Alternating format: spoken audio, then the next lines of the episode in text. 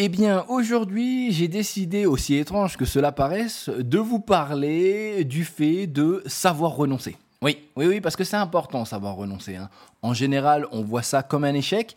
Eh bien, pourtant, en lisant le livre de Seth Godin, Le Deep, aujourd'hui, j'ai appris que renoncer était un moyen de persévérer. Vous voulez en savoir plus? C'est parti.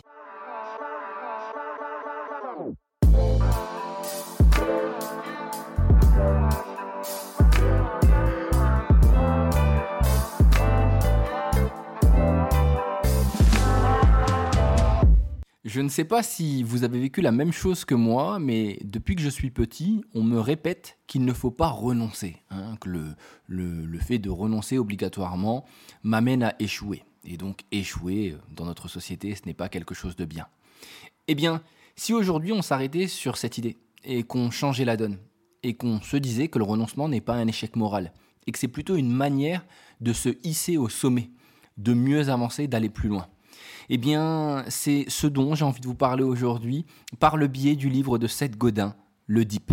Alors, quand je vous dis le Deep, ça ne vous dit rien. Eh bien, ça ne vous dira rien encore pour le moment, car je vais attendre de vous l'expliquer au sein de ce podcast. Avant ça, on va s'arrêter sur une idée qui est importante pour Seth Godin. Les gagnants renoncent vite, ils renoncent souvent et renoncent sans éprouver de la culpabilité. Oui, renoncer pour beaucoup d'entre nous est quelque chose de complexe. Ceux qui ne renoncent jamais, en fait, eh bien ce sont eux qui vont avoir le plus de problèmes. Pourquoi? Parce que ne pas renoncer, ça ne veut pas dire réussir. Ça veut tout simplement dire qu'on va s'obstiner parfois là où il ne le faut pas. Les gagnants, en fait, renoncent tout le temps. Ils renoncent simplement aux choses auxquelles ils conviennent de renoncer. Et ceux-là ont beau moment. On le sait souvent, en fait. On sait quand on renonce pour faire quelque chose de mieux ou quand on persévère alors que l'on sait qu'il serait préférable pour nous de renoncer. Il faut savoir, en fait, renoncer aux mauvaises choses, persévérer dans les bonnes choses et avoir le courage de faire l'un ou l'autre. Alors, Seth Godin, dans son ouvrage, Le Deep, nous explique que renoncer constitue souvent une excellente stratégie, un moyen intelligent en fait pour gérer notre vie et notre carrière. Alors, la première chose sur laquelle on peut s'arrêter dans cet ouvrage, c'est la place d'être premier. En fait, euh, c'est horrible de dire ça, et je sais qu'il y a beaucoup de personnes, lorsque vous allez écouter ce podcast, qui vont m'en vouloir. Mais quand on y pense, il n'y a que la première place qui compte. Alors certains vous donneront des discours en disant mais non, mais si t'es deuxième et t'es troisième, c'est bien. Non, c'est pas bien. En fait, c'est pas bien parce qu'on n'est pas le premier. En fait, si on y pense bien, les gens vont jamais prendre le deuxième ou le troisième. Ils prendront le premier parce que le premier est la référence en fait. Alors, pour ça, pour être premier, ça veut dire qu'on va devoir donner beaucoup de temps, être le meilleur dans ce qu'on fait. Parce que lorsqu'on est premier, en fait, notre nom arrive en haut de la liste, ce qui fait qu'on a du mal à nous obtenir, ce qui fait qu'on est rare, et la rareté donne en fait du prix au fait de se trouver au sommet. On se doute bien que si tout le monde pouvait arriver premier, euh, ben, malheureusement on aurait tous la même valeur et ça ne serait pas du tout la même chose. Alors la première chose à faire, c'est d'être le meilleur au monde, le meilleur choix possible. Se dire que c'est soit nous, euh, soit personne. Ou peut-être être le meilleur dans son micro-marché, parce qu'on ne peut pas être meilleur partout. hein. Vous savez, aujourd'hui, on doit avoir des compétences transversales. Oui, c'est possible. On doit être euh, connaître un peu tout. Vous savez, le, fameux mouton à cinq pattes. Eh bien, sachez quelque chose. hein, je pense que je ne vais rien apprendre à personne en disant cette phrase, mais c'est important euh, de la redire afin qu'elle rentre dans l'esprit. Être un mouton à cinq pattes, ça ne veut pas dire qu'on est bon partout, ça veut juste dire qu'on s'en sort partout. Et s'en sortir, ça, ça ne fait pas la différence. Le problème en plus de meilleur, c'est que c'est subjectif. En fait, parfois, on peut avoir l'impression d'être le meilleur. Mais ce n'est pas nous qui jugeons sur le fait qu'on doit être meilleur, c'est les personnes qui nous évaluent. En fait, pour être meilleur, il y a aussi une chose à prendre en compte, c'est qu'il faut accepter de renoncer à certaines choses. Ah oui, je ne peux pas être bon au foot, au basket, au tennis, au judo, et en même temps exceller à l'école. Obligatoirement, si je veux réellement atteindre quelque chose, il va falloir que je me déleste d'autres choses. Quand on y pense, en fait, il n'y a que les gens talentueux qui redoutent la médiocrité, parce qu'ils savent concrètement que celle-ci ne les amènera pas là où ils doivent aller. Alors, pour beaucoup d'entre nous, et je pense que j'en ai fait partie même à l'école, on préfère souvent se contenter de ce qu'on a plutôt que de chercher le meilleur. C'est vrai, alors je ne sais pas, encore une fois, hein, à l'école, euh, il y a des matières où on se dit, bon, si j'ai la moyenne, ça va, ça va me permettre d'atteindre mon objectif. Quand on y pense bien, on sait que c'est faux. On sait qu'avoir la, la moyenne nous amène juste, en fait, tout simplement, à être au même niveau que tout le monde, mais ça ne nous fera pas sortir du lot. Là-dessus, en fait, euh, on peut voir cette erreur même dans les grandes boîtes. C'est-à-dire qu'il y a des boîtes qui sont bonnes dans des domaines et qui se disent on va tenter un, autre domaine. Oui, c'est ça. Et puis elles tentent des nouveaux marchés, elles font des compromis, et puis elles se disent que comme elles sont puissantes, elles vont réussir euh, à faire quelque chose. Parce qu'elles pourront se contenter, en fait. Elles ne sont pas obligées d'être excellentes, elles doivent juste être bonnes, elles ont des moyens et ça va marcher. Il n'y a pas besoin d'innover, non, ni de minimiser. On n'a même pas besoin de, de s'inquiéter, on va minimiser les risques. Or, c'est la plus grande erreur qu'on puisse faire. Si on va sur un domaine ou si l'on tente quelque chose et que non, on ne tente pas d'être le meilleur ou qu'on n'a pas vocation à être le meilleur ou à venir en haut de la liste, dans ces cas-là, c'est peut-être presque mieux de ne pas y aller. C'est le même principe en fait. C'est cette erreur dont je vous parlais tout à l'heure, dont Seth Godin parle dans le bouquin, la plus grande des erreurs que les gens font à l'école. En fait, à l'école, en général, on vous dit qu'avoir de l'expérience, c'est la clé du succès. Et puis derrière ça, en fait, quand vous avez une note, si vous avez un A et 2 B, on va vous dire, hmm, c'est pas mal, tu t'en sors bien. Par contre, si on a un A et 3 C, là, c'est la catastrophe. Parce que concrètement, en fait, on a eu une bonne note, mais on est euh, moyen dans les autres. Or, qu'est-ce qui est réellement important aujourd'hui? Est-ce que l'on doit être bon partout? Ou, pour se distinguer, on doit exceller dans un domaine? Les gens qu'on apprécie, les gens qui font la différence, est-ce que c'est des gens qui sont capables de tout faire? Ou ce sont juste des gens qui sont bons dans ce qu'ils font? En fait, les meilleurs au monde excellent dans l'art de répondre souvent aux questions dont on ignore les réponses. Parce qu'à l'école, c'est ce qui se passe. il faut essayer de répondre à des, questions. Si on, si on ne trouve pas les réponses, c'est pas grave, on passe à autre chose. On va répondre à ce qu'on sait faire et puis après, le reste, on verra. Eh bien, quand on veut être le meilleur, on répond à on verra. C'est-à-dire tout ce qui est compliqué en fait. Pour retenir une phrase simple qu'on devrait tous avoir en tête tout le temps, il ne faut pas être bon partout, mais plutôt exceptionnel dans quelque chose. Alors, euh, tout à l'heure, je vous parlais de la magie, de, ou du moins du, fait de renoncer. Il faut déjà comprendre en fait qu'il y a euh, différents types de renoncement. Il y a en fait ce qu'on appelle le mauvais renoncement celui euh, qui est réactif ou en série. En fait, c'est celui qui va vous amener à renoncer, mais pas pour les bonnes raisons. En fait, ce n'est pas voulu, c'est presque subi en fait. Et ensuite, vous avez aussi le renoncement, j'ai envie de dire facile, c'est-à-dire celui qui renonce lorsque les choses se corsent et qu'on s'acharne parce qu'on ne veut pas renoncer. Vous savez, les, je prends un exemple, les startups ou les personnes qui savent que leur projet euh, sont pas bons ou vont droit dans le mur, mais comme ils ont donné beaucoup en fait dedans, ils se disent qu'ils ne peuvent pas s'arrêter. Alors, Seth Godin, à l'intérieur de son ouvrage Le Deep, nous parle de différentes courbes en fait. Ce sont les courbes du Deep, comme vous le savez, je vous ai toujours pas dit ce que ça voulait dire, alors je garde le teaser un petit peu. En fait, il faut comprendre euh, dans les courbes ce qui nous amène, les différents types de situations qui vont nous amener à renoncer. Alors pour lui, il y en a plusieurs. Il y a deux critères qui, rentrent en compte, le résultat et l'effort.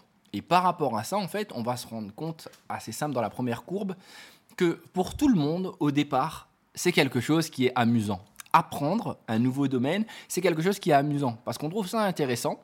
On a l'émulation des gens autour de nous qui nous disent Hey, mais c'est super ce que tu fais. On a des commentaires positifs parce que les gens trouvent que ce que l'on fait est bien.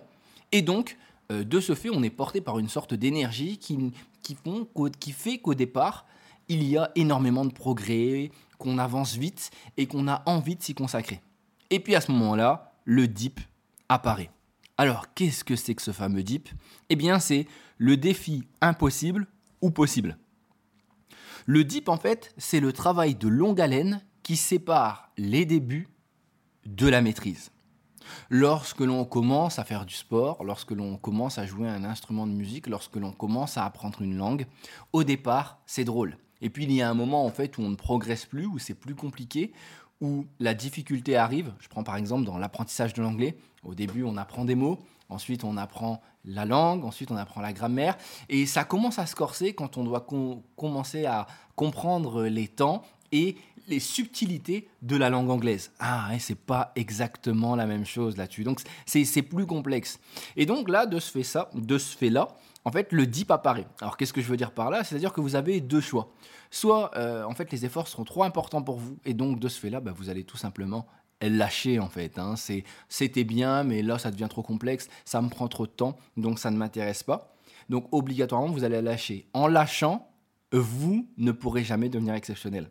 Parce que si on pouvait devenir exceptionnel et que c'était facile, dans ces cas-là, excusez-moi, on serait tous exceptionnels.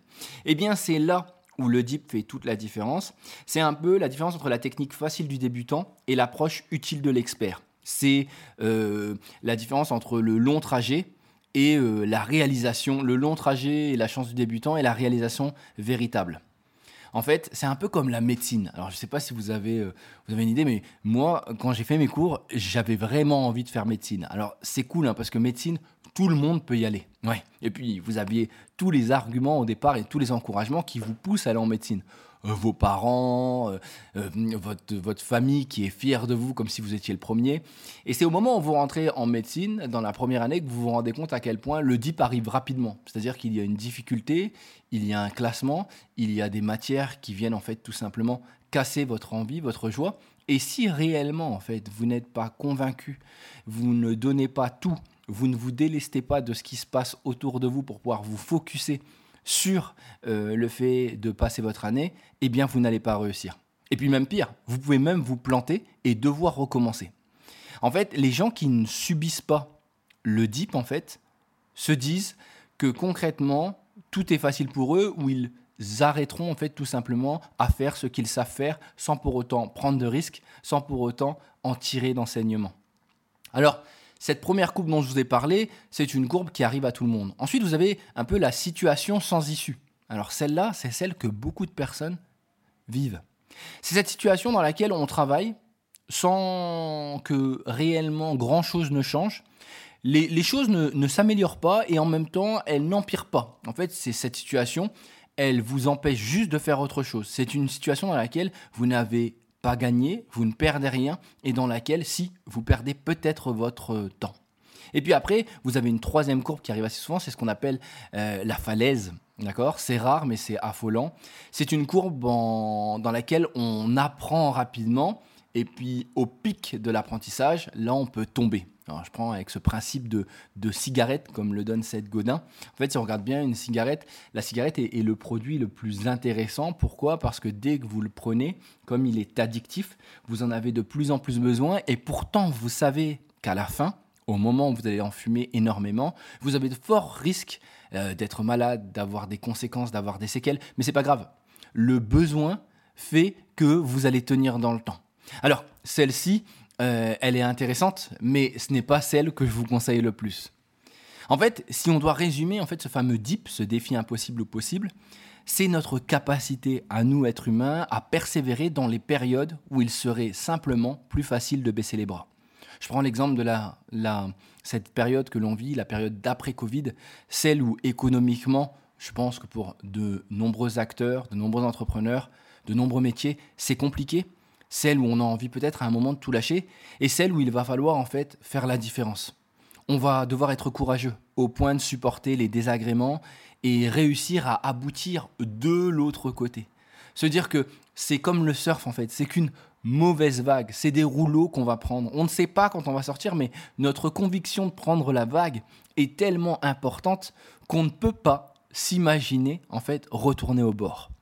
En fait, dans le livre, Seth Godin dit une phrase qui a eu beaucoup d'écho à, mes yeux et dans mon cœur. Si cela ne vous coûte pas votre vie, ce n'est pas une quête. Ce sont les défis incroyablement difficiles qui procurent l'occasion d'aller résolument de l'avant. Alors je vous le répète depuis tout à l'heure, mais je le redis, si concrètement vous réussissez tout sans aucun problème, en soi, ça voudrait dire que tout le monde peut faire la même chose, et donc de ce fait, vous n'avez pas de valeur supplémentaire. C'était, je pense, Jacques Welch de General Electric qui disait Si nous ne pouvons pas nous hisser à la première ou à la deuxième place dans un secteur d'activité, nous devons le quitter. Alors là-dessus, il y a aussi des choses à prendre en compte. C'est que renoncer, on peut être la personne qui prépare le mieux, d'accord, qui fait tout pour y arriver. Il y a toujours en fait des facteurs que vous ne pouvez pas prendre en compte.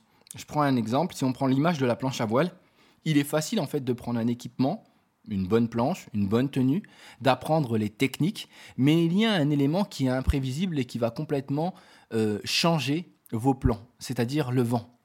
En fait, vous allez devoir apprendre à composer avec l'imprévisible pour pouvoir avancer. Et c'est là où on va voir le deep, ce fameux défi. C'est-à-dire, est-ce que comme vous n'êtes pas capable en fait de pouvoir gérer, contrôler euh, cet élément, vous allez passer à côté, ou est-ce que tout simplement ça va vous donner la force de trouver des solutions, ça va vous donner une manière de pouvoir voir les choses différemment, et ça va vous amener en fait tout simplement à traverser quelque chose que les autres n'oseront pas faire. En fait, la vraie réussite, elle est réservée à ceux qui persévèrent avec ténacité. En général, la plupart des gens craignent de renoncer. Il est plus facile de faire dans la médiocrité que d'accepter la réalité pour ensuite renoncer. C'est, bête, hein, mais dans le livre, Seth Godin utilise un exemple qui m'a marqué, c'est l'haltérophilie ou la musculation. En fait, si on regarde un magazine euh, tel que, je sais pas, Men Hills ou encore, euh, je vais pas dire JQ, mais des magazines d'haltérophilie, on va se rendre compte que la personne qui est sur la, couverture est quelqu'un qui a des abdos. Et en fait, ce qui fait qu'on est en admiration devant cette personne, c'est qu'elle a ce qu'on n'a pas réussi à avoir. Dans la musculation, en fait, le principe est assez simple. On va travailler son muscle quelques secondes, c'est-à-dire on va faire des répétitions d'exercice et à la fin, dans les dernières secondes, c'est à ce moment-là en fait qu'on va souffrir. Et c'est quand le muscle sera fatigué qu'on va pouvoir progresser. Mais ce qui veut dire que avant ça, il a fallu faire beaucoup d'entraînement, c'est des résultats qui sont minimes, c'est aussi tout simplement un sentiment d'insécurité. Un muscle fatigué, ça veut dire qu'on peut se blesser et en plus ça fait mal. Alors, est-ce qu'il faut réellement aller jusque-là? Ben en gros, quand on y pense, si on va pas jusqu'au bout du parcours, on gaspille l'énergie investie. J'imagine que vous avez déjà fait des projets où vous avez tenté des choses et en plein milieu, en plein milieu, il y a quelque chose qui n'allait pas et vous vous êtes arrêté. Alors, c'est bien d'un côté si c'est renoncer pour les bonnes raisons, mais de l'autre côté, sinon vous avez gaspillé. Vous venez de gaspiller votre temps. Si vous n'êtes pas en mesure de traverser le défi impossible ou possible, eh bien, ne vous y engagez pas. Vous le savez dès le départ. Ne faites pas juste pour faire. Faites-le si vous êtes sûr de passer à travers. Alors après, il y a plein de raisons hein, qui vont nous amener à, ne pas devenir le meilleur du monde qu'on va se donner. Le temps nous manque, l'argent nous manque, la peur nous envahit, on ne prend pas les choses au sérieux, l'intérêt et l'enthousiasme du début sont partis. On se contente de notre médiocrité, bah, la situation va bien, j'ai un peu d'argent, euh, c'est pas exactement ce que je voulais, mais ça va, je peux vivre. Vous vous concentrez sur le court terme, hein, vous voulez des résultats tout de suite. Bah oui, oui, parce que je, je, lance un podcast, je veux à tout prix que dans mes trois premiers épisodes, eh bien, j'ai un nombre important d'auditeurs et que celui-ci devienne un best-seller. Oui. Mais non, ça marche pas comme ça. Vous choisissez la mauvaise chose dans laquelle euh, vous voulez devenir être meilleur au monde, parce que tout simplement, il y a énormément de monde ou que c'est un domaine que vous ne connaissez pas. Rappelez-vous quelque chose. Le renoncement peut créer la rareté, et la rareté crée la valeur. Qu'est-ce que je veux dire par là? Le fait de renoncer vous amène obligatoirement en fait à laisser votre esprit faire autre chose. La capacité que vous étiez en train de concentrer en termes d'énergie ne sera plus présente pour ce projet et pourra se concentrer sur un projet qui vous amènera à quelque chose.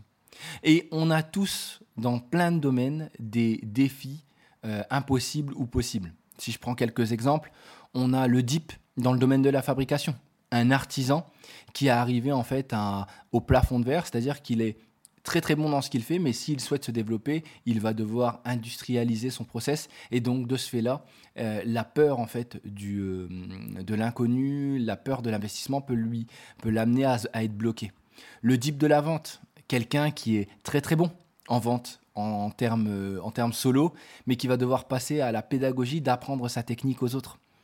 Le deep du risque, euh, celui qu'on a souvent. Alors on le voit un peu moins avec les startups, mais le fait de se dire je vais investir financièrement, je vais prendre des risques pour faire un projet où je ne suis pas sûr de réussir, où j'ai le doute. Vous savez, ce doute où je vous ai dit en fait qu'il peut vous zapper au moment où vous êtes dans le défi possible et impossible et vous euh, empêcher d'aller de l'autre côté. Le dip de l'ego, parce que je suis obligé de vous en parler. Celui où, quand votre image compte presque plus que votre projet. Ah bah oui, mais si jamais j'arrête ça, j'aurais plus euh, le feu des projecteurs sur moi, je ne serais plus famous, et donc dans ces cas-là, ben, je préfère continuer. J'ai pas envie que mon image soit entachée. Souvent, en fait, il faut avoir le courage d'arrêter, de renoncer pour faire quelque chose qui soit plus intéressant. Alors, c'est vraiment dur parce que quand je lisais le livre, au, fil du livre, je me rendais compte à quel point on est souvent confronté à cette situation et à quel point souvent on va aller jusqu'au bout, au bout du bout. Parce que notre ego, euh, la pression familiale, la pression professionnelle nous amène à ne pas renoncer. Par contre, dites-vous une chose, si vous réussissez avec les bonnes raisons à traverser le dip, vous en partagerez les avantages, la réussite, les revenus, l'attention, les privilèges, le respect. Mais obligatoirement, ça va être compliqué. Si vous avez l'intention de renoncer, renoncez avant de commencer. Et dites-vous une chose, la moyenne, c'est pour les personnes qui sont perdantes. La plupart des gens font le nécessaire pour progresser vers la réussite en obtenant la moyenne. Cela explique pourquoi si peu de gens arrivent à devenir les meilleurs du monde. La tentation d'être moyen, en fait, c'est qu'une autre forme de renoncement. Alors, je pourrais vous en parler euh, pendant des heures de ce bouquin, parce que, parce que j'ai adoré en fait comment Seth Godin a réussi à nous mettre face à nos peurs, nous mettre face à nos, à nos freins, nous mettre tout simplement face à nos objectifs, nos ambitions. On ne peut pas en fait vouloir être le meilleur et ne pas tout simplement accepter ce que l'on va devoir perdre pour être meilleur. Il n'y a aucun, aucun projet qu'on peut avoir sans pour autant ni s'investir, ni perdre des choses, ni devoir en fait tout simplement sacrifier certaines choses.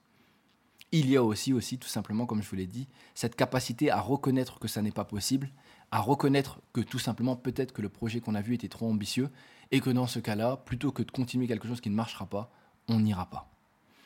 Alors, Dedans, hein, comme je vous l'ai dit, ce que je vous explique, ce qui est bien dans cet, ouvrage, c'est que le, bouquin fait une centaine de pages. C'est un petit livre que vous pouvez, lire tous les soirs, mais ça vous amène en fait tout simplement à voir différemment le renoncement.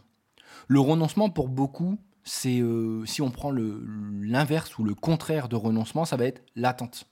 Eh bien non, le contraire de renoncement, c'est la reconsécration.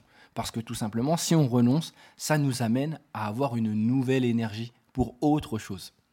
Alors, dedans, hein, comme je vous l'ai dit, est-ce qu'il ne faut jamais renoncer pour autant? Est-ce que lorsque je vous fais ce podcast, mon but est de vous dire allez-y, tenez le coup, c'est superbe, renoncez pas parce que vous allez passer à travers Non, renoncez.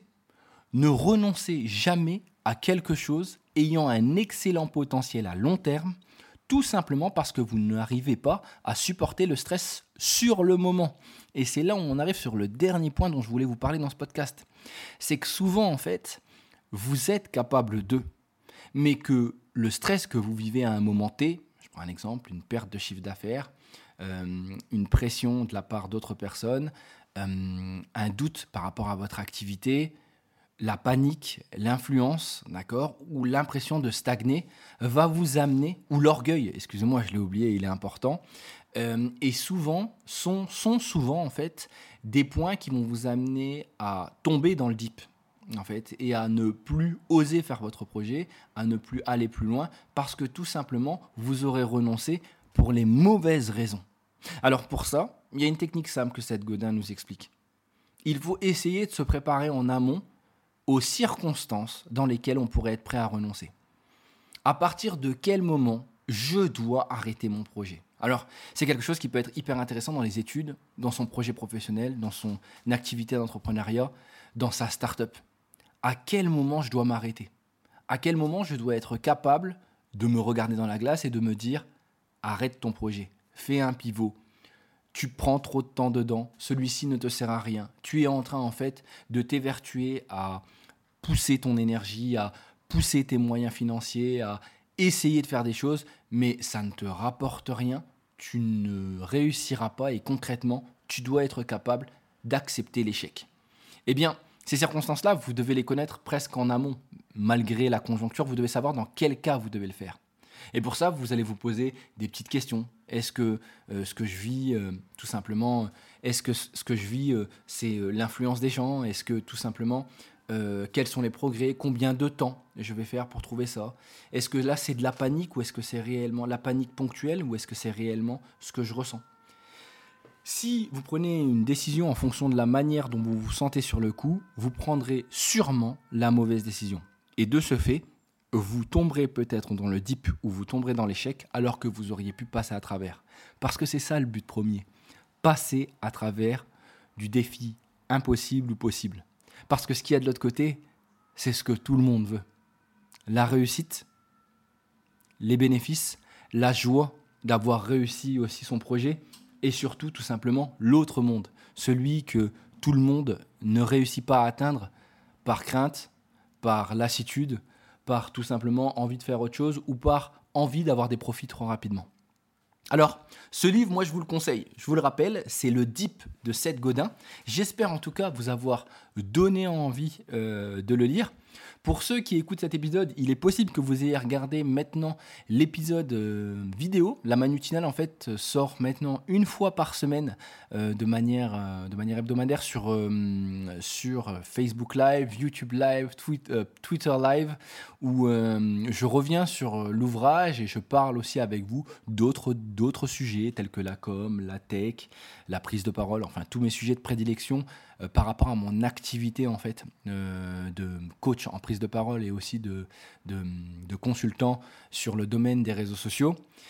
Si vous avez l'occasion, regardez l'émission, donnez-moi vos retours. Si je vous ai donné envie sur cet ouvrage, eh bien n'hésitez pas à me faire vos retours si vous l'avez lu, ce que vous en avez pensé, euh, si vous avez aimé, si vous n'avez pas aimé. je serai ravi avec vous d'échanger sur le sujet.